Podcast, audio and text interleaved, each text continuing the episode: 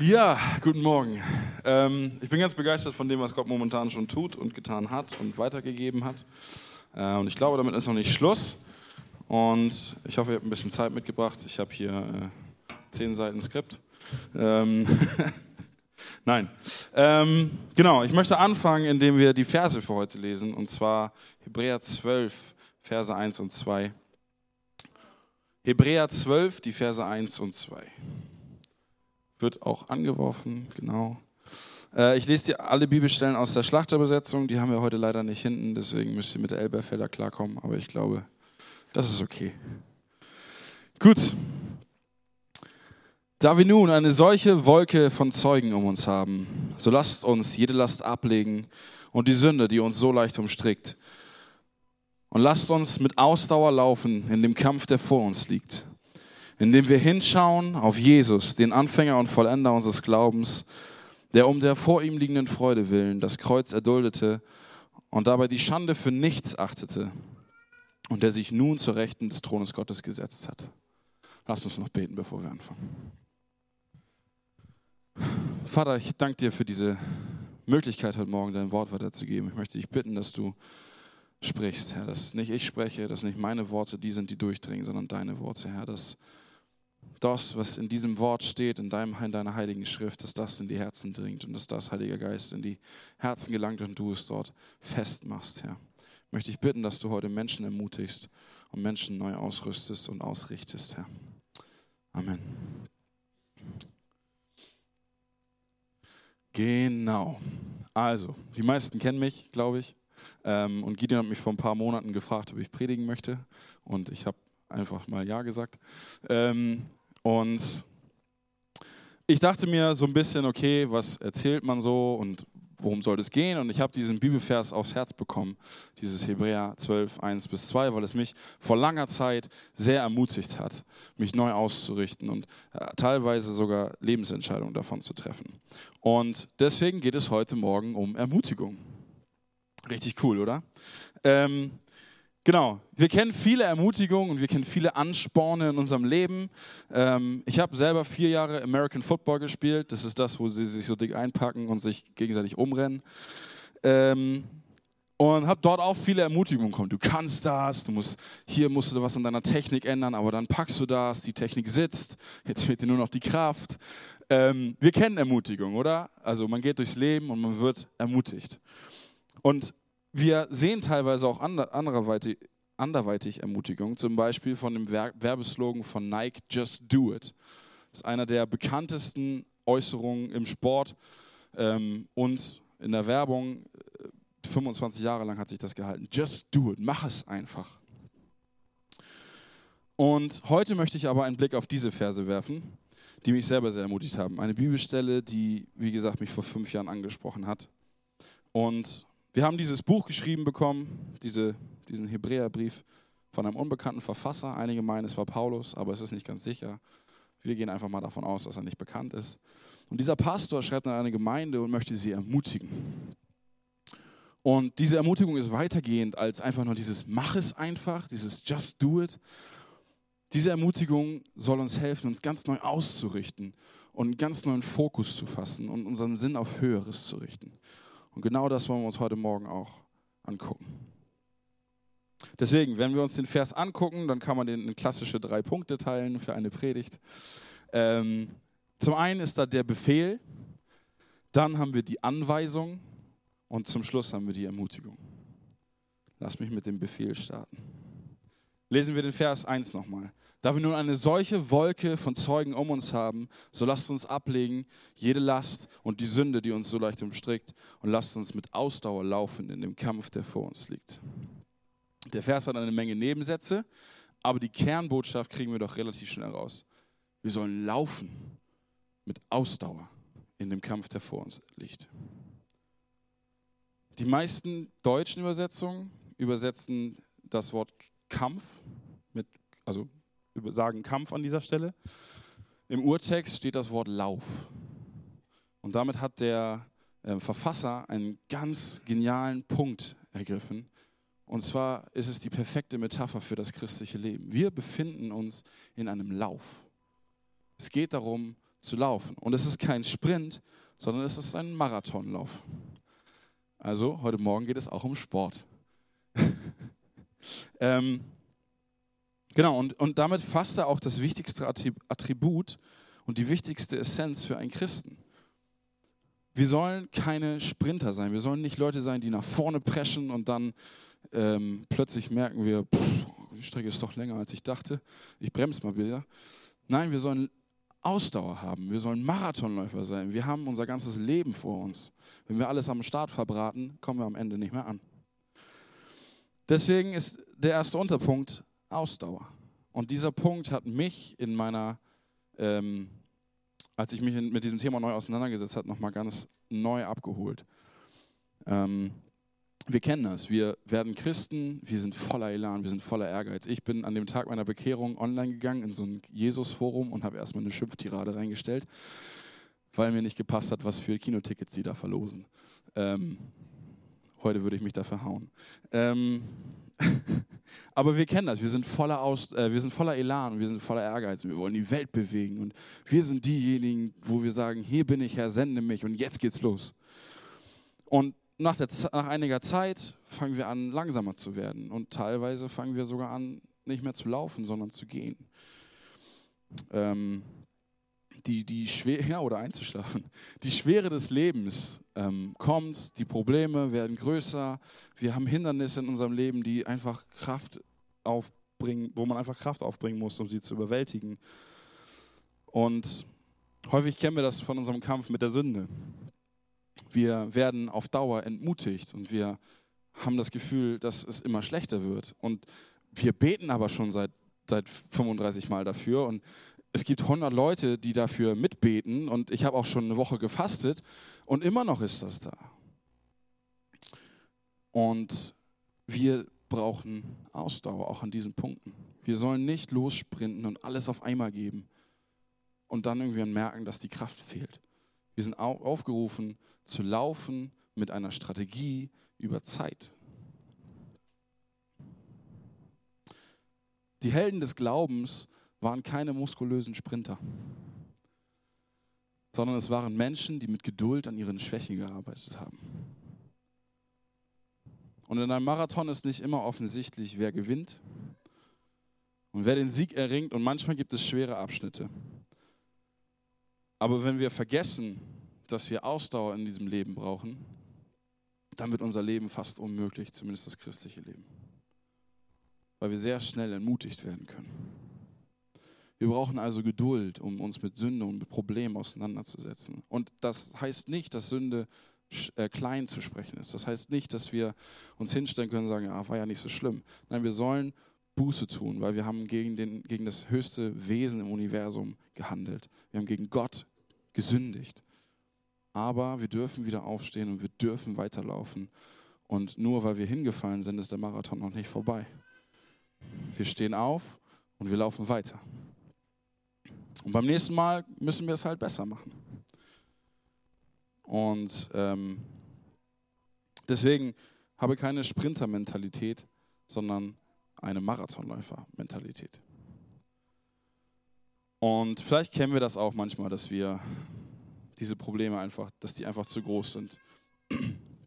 Und dass äh, selbst unsere guten Taten nicht sofort belohnt werden. Wir gehen durch die Welt und sollen Licht sein und wir sollen armen Leuten helfen und Menschen, die es nötig haben. Und wir haben aber manchmal das Gefühl, dass uns das nur was abverlangt und wir dafür nichts wiederbekommen. Und irgendwann hören wir auf, diese Kämpfe zu kämpfen und wir hören auf, Gottes Gebote zu befolgen und dann sind wir ganz, ganz schwer dran. Wir stellen uns Fragen wie, es ist doch alles so schwer, warum soll ich anderen erzählen und riskieren, dass ich gemobbt werde? Warum soll ich Armen helfen, wenn mir keiner hilft?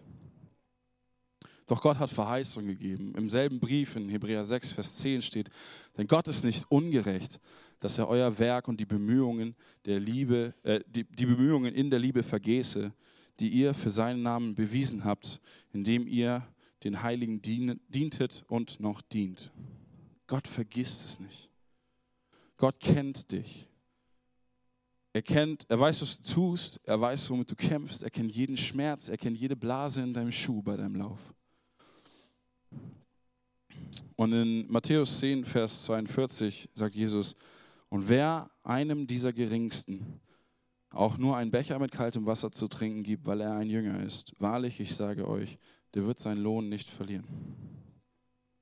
Wir können gar nicht anders, als einen Lohn im Himmel zu sammeln. Ist das nicht genial?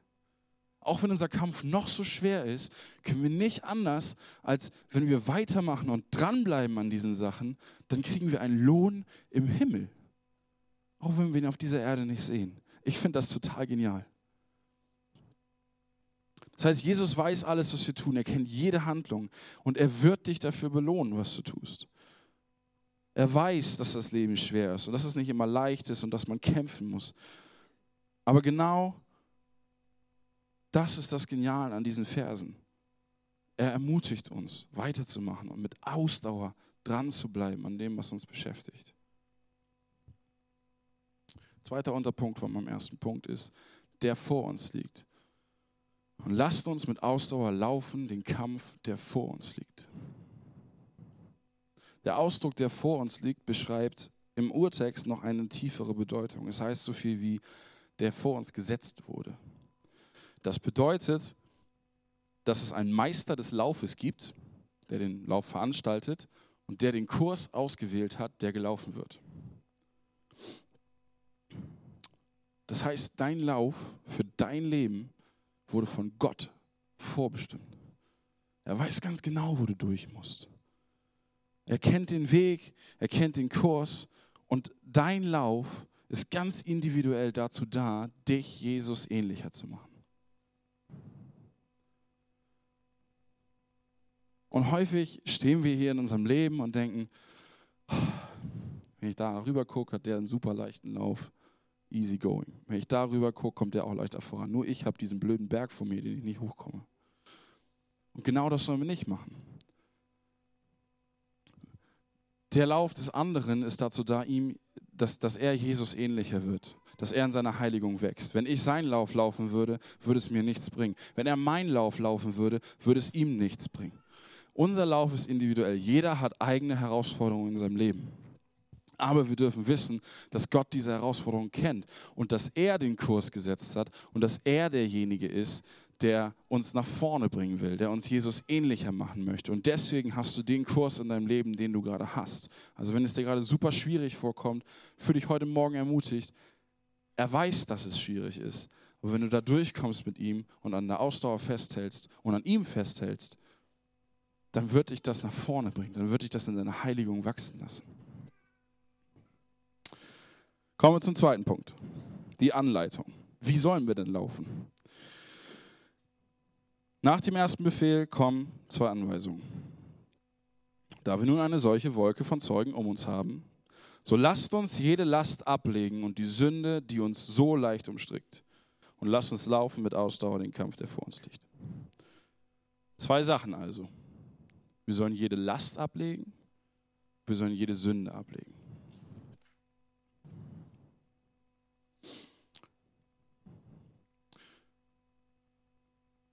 Ich glaube, viele von uns kennen den Moment.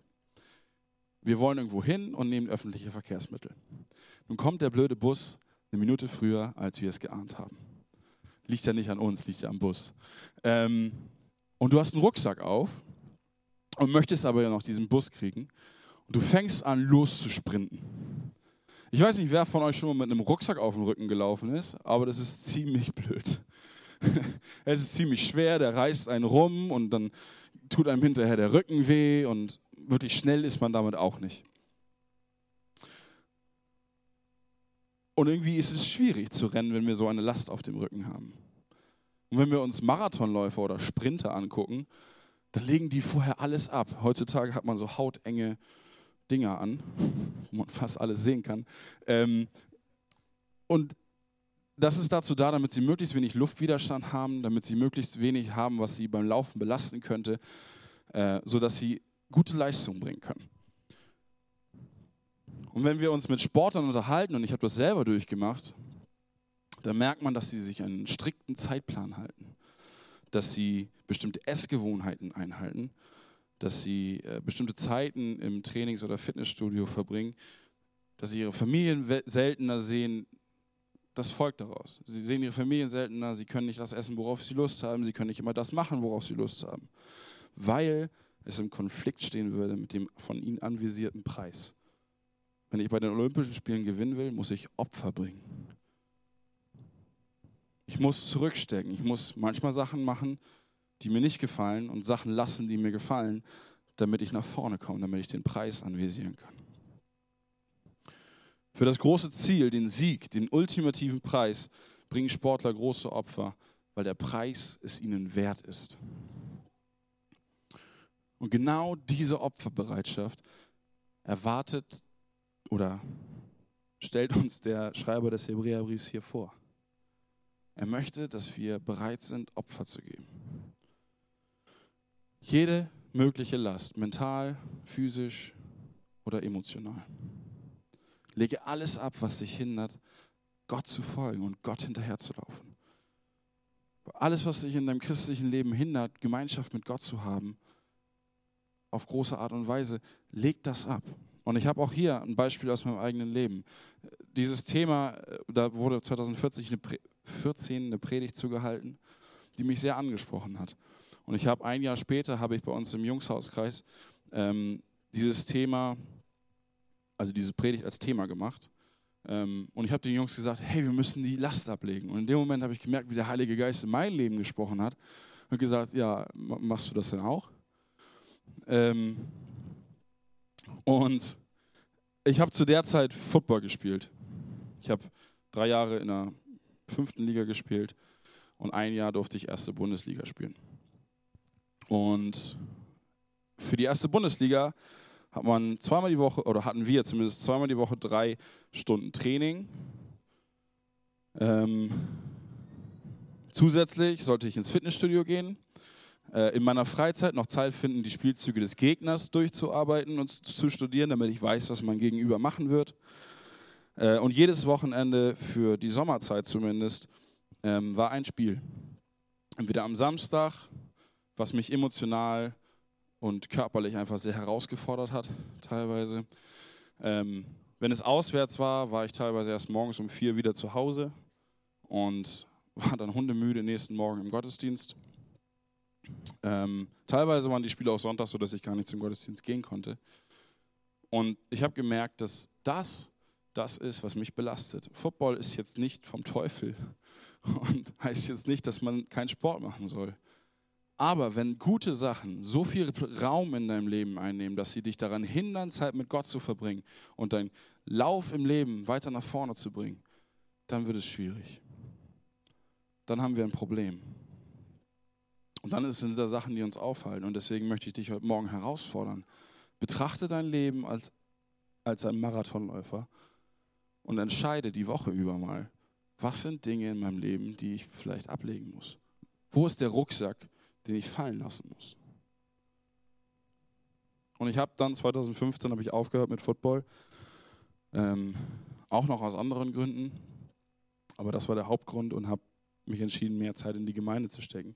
Und jetzt in der Predigtvorbereitung habe ich gemerkt, dass ich die komplette, das komplette Thema immer noch nicht begriffen habe.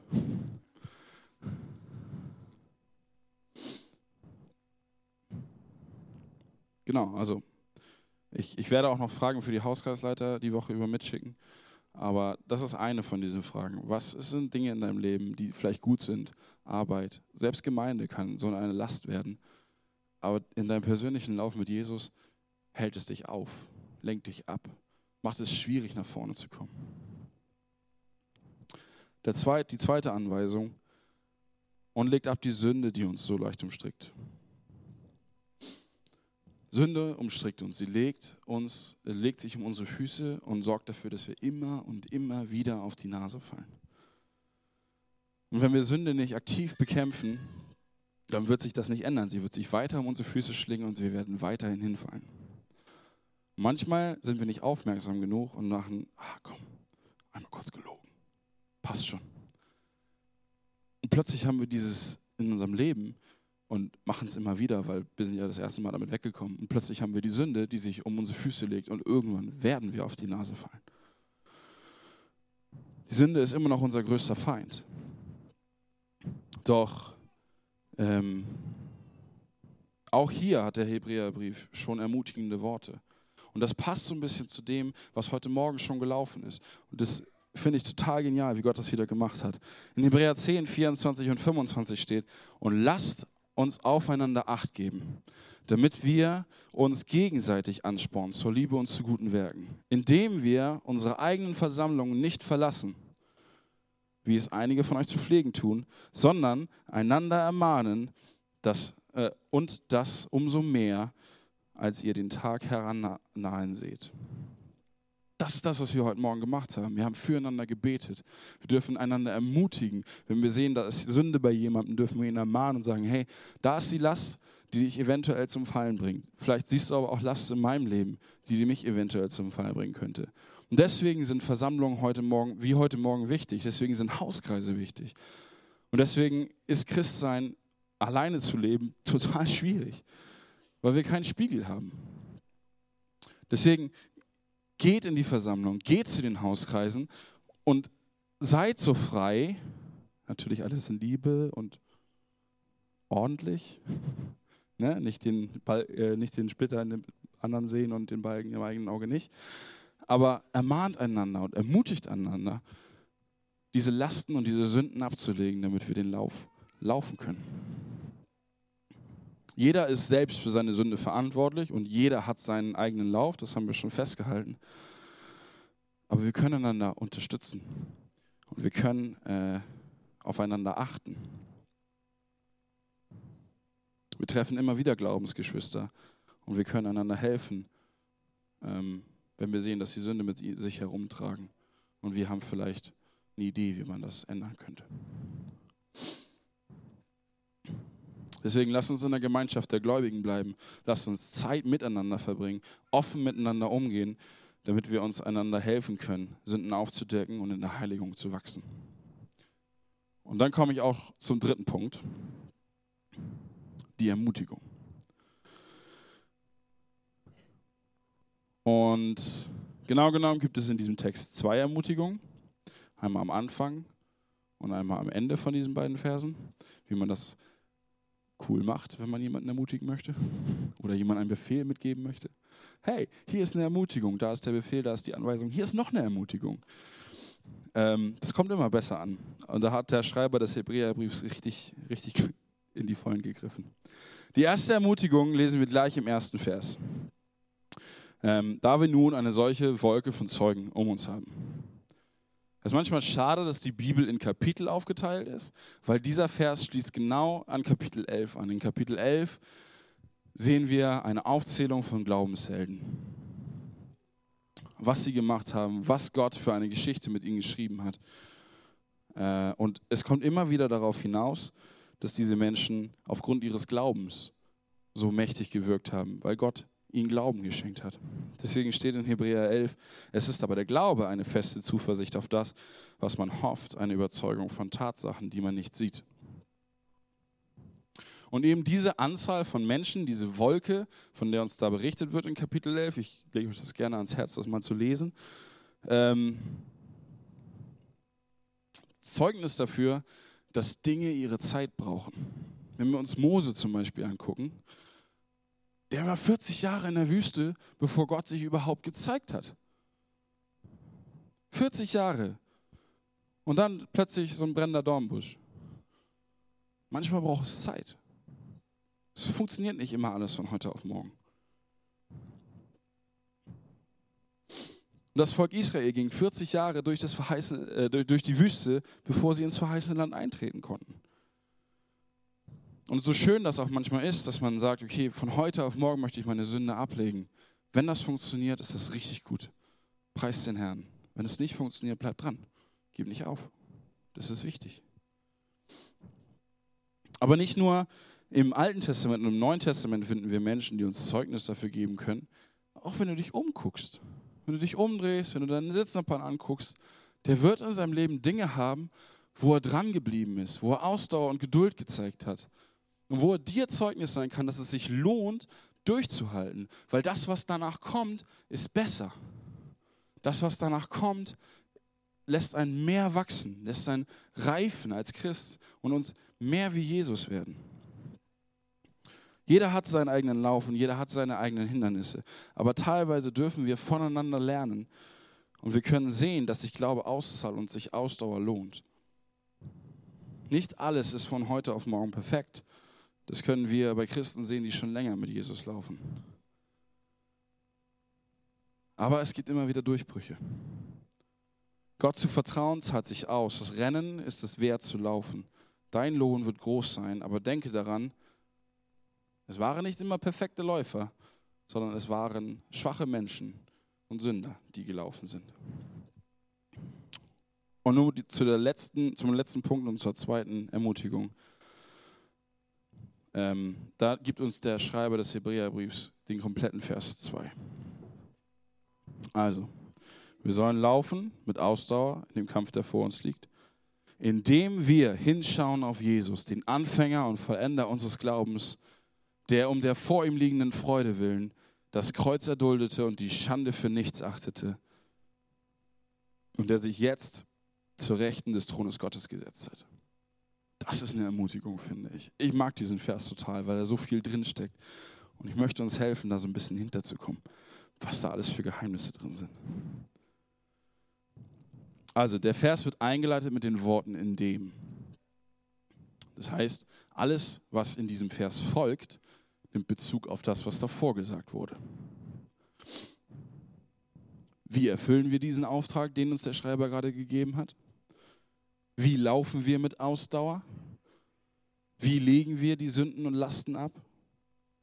Genau darauf bezieht sich der Vers und lädt uns ein, indem er uns eine Antwort geben möchte und sagt, indem wir das machen, was jetzt kommt. Also indem wir hinschauen auf Jesus. Und dieses Hinschauen ist auch nochmal interessant. Ich weiß, ich springe ab und zu in Urtext, aber ich finde das so genial, was da drin steckt. Das Wort hinschauen heißt nicht einfach nur so, ah, da sitzt Gideon, ich gehe mal weiter. Das Wort hinschauen bedeutet, ich drehe mich bewusst von etwas weg und aktiv auf etwas zu. Das heißt, ich muss mich entscheiden, nicht einfach nur, oh, da ist Jesus, sondern ich drehe meinen Kopf, meine Sicht von meinem Problem, das ist das, was Tina heute gesagt hat, von meinem Problem, von meinen Sünden, von, meinem, von mir selbst, weg, aktiv und schaue auf Jesus. Ich fixiere meinen Blick, ich habe einen konstanten Blick auf Jesus. Das ist in diesem Hinschauen drin.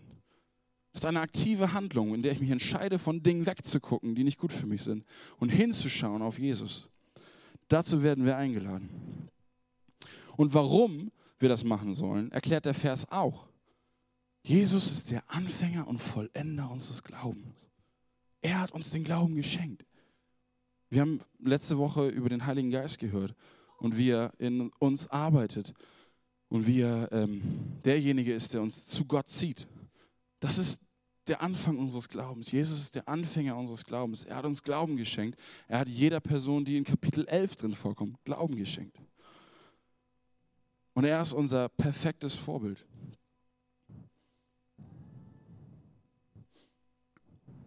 Und dann gehen wir weiter in dem Vers. Der um der vor ihm liegenden Freude willen das Kreuz erduldete. Jesus' Antrieb, das größte Werk in der Menschheitsgeschichte zu vollbringen, war Freude. Wir lesen eindeutig, dass Jesus wusste, welche Art von Freude vor ihm liegt, welchen Lohn er empfangen wird. Und deswegen war er sich der Sache des Kreuzes sicher. Er ist ja nicht einfach hingetagt und mal gucken, ob es funktioniert. Er wusste, was kommt und er wusste, was auf ihn warten wird. Doch was genau war die vor ihm liegende Freude? Ich glaube, dass es dann auch weitere Punkte gibt. Ich möchte ein paar nennen. Jesus ging ans Kreuz, um den Plan Gottes zu erfüllen. Der Plan, eine unzählbare Schar von Menschen zu erretten. Jesu Freude war es, dem Vater gehorsam zu sein und seinen Plan zu erfüllen. Das lesen wir in Matthäus sechsundzwanzig, Vers neununddreißig im Garten Gethsemane, wo er sagt, wenn es möglich ist, lass diesen Kelch an mir vorübergehen. Aber nicht mein Wille geschehe, sondern dein Wille geschehe. Und Jesu Freude am Kreuz warst auch du. Jesus starb, um dich zu retten. Aus Liebe ging er, aus Liebe zu dir ging er ans Kreuz, damit du eines Tages ewige Gemeinschaft mit ihm haben kannst. Das war diese drei Sachen und vielleicht noch anderes, war die Freude, die vor ihm lag. Aufgrund dessen erlitt er das Kreuz und achtete die Schande für nichts. Und er war bespuckt, er wurde verachtet, er wurde geschlagen, er wurde ausgelacht. Er musste als unschuldig Verurteilter das Kreuz durch die komplette Stadt ziehen, während nicht nur Menschen, sondern auch alle geistlichen bösen Mächte über ihn lachten, weil sie dachten, sie haben gewonnen. Er trug den gerechten Zorn Gottes für alle Menschen, die gerettet werden sollten. Und er starb für dich und für mich. Doch zum Schluss gibt uns der Vers noch eine gute Nachricht. Denn Jesus ist jetzt verherrlicht. Er sitzt zur Rechten Gottes. Und wenn du daran glaubst, dass er all das für dich durchlitten hat, damit du gerettet werden kannst, dann habe ich noch bessere Nachrichten für dich. Denn alles, was du für deinen Lauf in deinem Leben brauchst, hat Jesus am Kreuz für dich erworben. Ist das nicht gut? Alles, was du brauchst, hat Jesus am Kreuz für dich erworben. Alle Geduld, alle Ausdauer, den Weg über jede Hürde. All das hat Jesus am Kreuz getan und dir zur Verfügung gestellt. Es ist schon da. Wir dürfen es annehmen. Es ist schon erreicht worden. Durch den Glauben an Jesus sieht der Vater, wenn er uns ansieht, nicht mehr unsere Gerechtigkeit, sondern Jesus' Gerechtigkeit. Und er möchte uns alles geben, damit wir Jesus ähnlicher werden. Und eines Tages werden wir die Freude sehen, die vor uns liegt, die in unserem Kampf das Ziel ist. Unseren großen Preis werden wir eines Tages sehen. Eines Tages, wenn all unser Kampf, all unser Laufen und all unsere Anstrengungen ein Ende haben, dann lesen wir in Offenbarung und Gott wird abwischen alle Tränen von ihren Augen und der Tod wird nicht mehr sein, weder Leid noch Geschrei noch Schmerz wird mehr sein, denn das Erste ist vergangen. Wenn du heute Morgen hier bist und wir haben einige, die ihre Hände gehoben haben, aber ich glaube, dass es noch viel mehr gibt und dir geht dein Leben auf den Keks, weil du das Gefühl hast, du kommst nicht weiter. Oder das Gefühl, dass du rennst auf der Stelle. Oder du bist losgesprintet und hast keine Kraft mehr. Jesus wird eines Tages seinen Finger nehmen und deine Tränen wegwischen. Das ist unglaublich kostbar, dass dieser große Gott zu uns kommt und uns selbst im Himmel, wenn wir ihn anbeten sollen, immer noch dient. Wir werden ihn in Ewigkeit sehen und wir werden Gemeinschaft mit ihm haben. Wir werden ihm dienen, wir werden ihm Lieder singen, wir werden für ihn tanzen. Wir werden einfach Freude haben. Es ist so cool und es lohnt sich so, dieses Leben durchzuziehen. Vielleicht sagt ihr auch, er hat gute Reden, er ist erst siebenundzwanzig, er hat noch nichts erlebt. Aber es lohnt sich festzuhalten, es lohnt sich weiterzumachen, weil die Belohnung dafür wird unendlich groß sein. Jesus in Ewigkeit zu haben, ist unglaublich kostbar. Und wenn du das noch nicht kennst, wenn du denkst, schön, wir sollen laufen, aber der Preis, der sagt mir noch nichts, lade ich dich ein, das kennenzulernen. Komm zu Gideon, komm zu mir nach dem Gottesdienst. Sprech mit uns. Also abschließend, die Lobpreisband kann schon nach vorne kommen. Was haben wir heute gehört? Unser Leben ist ein Lauf, der schwer ist, aber einen großartigen Preis verspricht. Deswegen lasst uns ablegen, was uns verlangsamt oder fallen lässt. Lasst uns einander unterstützen und lasst uns auf Jesus schauen, der unser perfektes Vorbild ist und alles für uns gegeben hat. Amen.